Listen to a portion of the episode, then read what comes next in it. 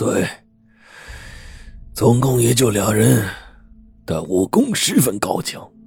当日所有人都是拼死护驾呀，崔某更是寸步不离呀。混乱中挨了几刀，幸不致命，其中一刀啊，就划在手背上了。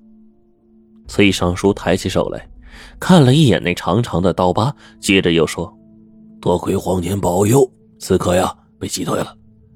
刺客是谁？查清楚了吗？”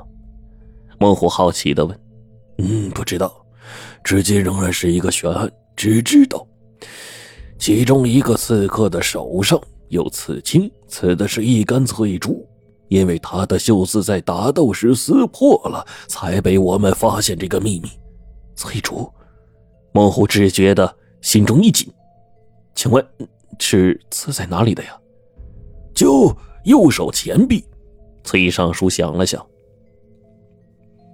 右手前臂，翠竹。孟虎一下想起了他伯父手上的刺青，那不就是一杆翠竹吗？他也同时想起了父亲手上的梅花刺青，与伯父一样，不也是在右手前臂吗？那两个刺客难道就是父亲和伯父吗？不，绝不是父亲。孟虎突然变得很肯定，因为他想起来十年前发生在中秋前夕的那件事情来。他记得那一天是他全家浪迹天涯的开始。当时，父亲把自己关在卧室里，整整一整天不和他还有母亲说话，也不开门。他只好问母亲是怎么回事。母亲回答他说：“王爷下了一道密令，让父亲去做一件事情，而父亲却并不想去做。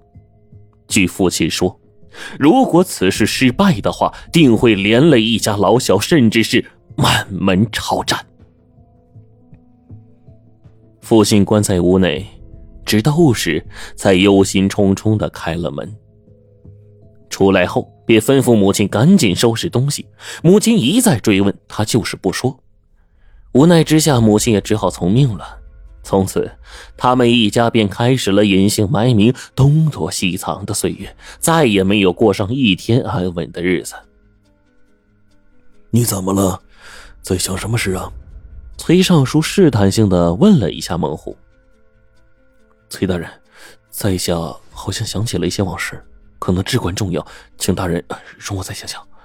好吧，呃，崔某不再打扰便是。于是，孟虎沿着方才的思路继续想下去。十年前的中秋，王爷下的那道密令到底所谓何事呢？父亲不惜逃亡也不去做那件事情，那件事情会连累一家老小，甚至满门抄斩的事到底是什么事儿？难道就是刺杀太子吗？一王是二王子。太子一死，那么继承皇统的便是他。但不料父亲却毅然出走，于是，在中秋节当天执行刺杀任务的便只有两个人，一个是翠竹，另一个是谁呢？难道真的有青松？如果真是这样的话，那么父亲就有两个异姓兄弟，他们一起在翼王府做事，情同手足，义结金兰，并按照三友堂中的岁寒三友图，分别给自己刺上了梅花。翠竹轻松的标记。突然，他又想起了他的伯父，想起了他在临死前与自己的对话。长安，白玉会。伯父是想说，父母的死是和长安白玉会有关吗？或者说，凶手根本就是白玉会呢？但是他也说过，白玉会只杀当事者，不牵连旁人。然而。他是亲自进入过白鱼会的人，他觉得杀害父母的那些黑衣人又着实和白鱼会的行道团很相像，究竟是怎么回事呢？白鱼会、翼王府、松竹梅三兄弟，所有这些一定与父母之死有关联，可到底是哪个环节堵住了？孟虎的思绪有些混乱。他干脆将自己心里所想的一切都一五一十的与崔尚书说了，想听听他的看法。崔尚书当下便兴奋的大拍桌子：“有了，一切都明白了。你听着，杀害你父母的人就是你的另一位伯父，也就是那个青松。青松，这么说，不是白灰干的，是白玉慧干的，也是青松干的，因为那青松就是白玉慧的总舵主。孟虎不敢相信这是真的，但假设这是真的，所有的一切似乎都变得明朗了。老翼王于十年前去世了，而当初的太子也真的成了皇帝。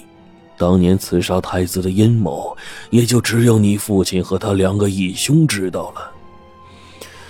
青松和翠竹啊，本来就是刺客，这种诛灭九族的罪行，他们是绝对不会说的。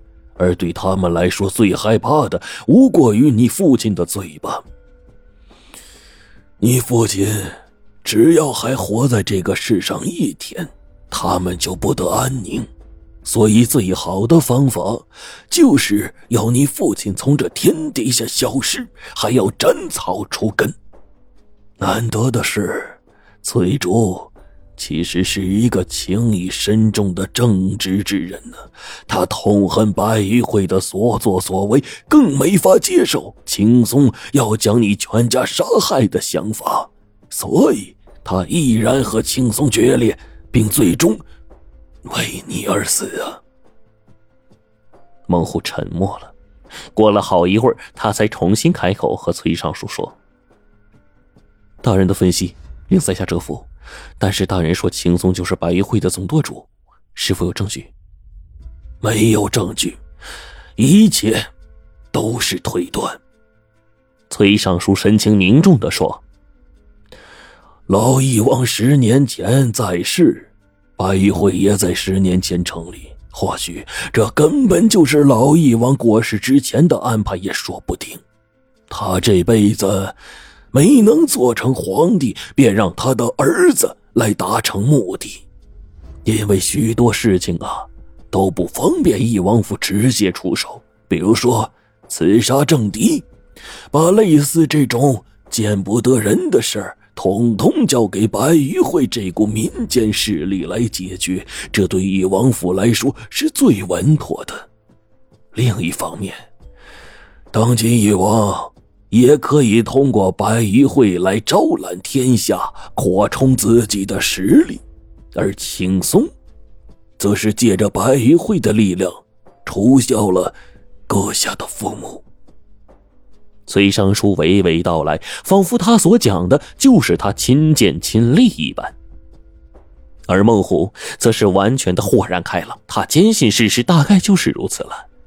他紧紧的捏着拳头，眼神中放出了坚毅的光芒。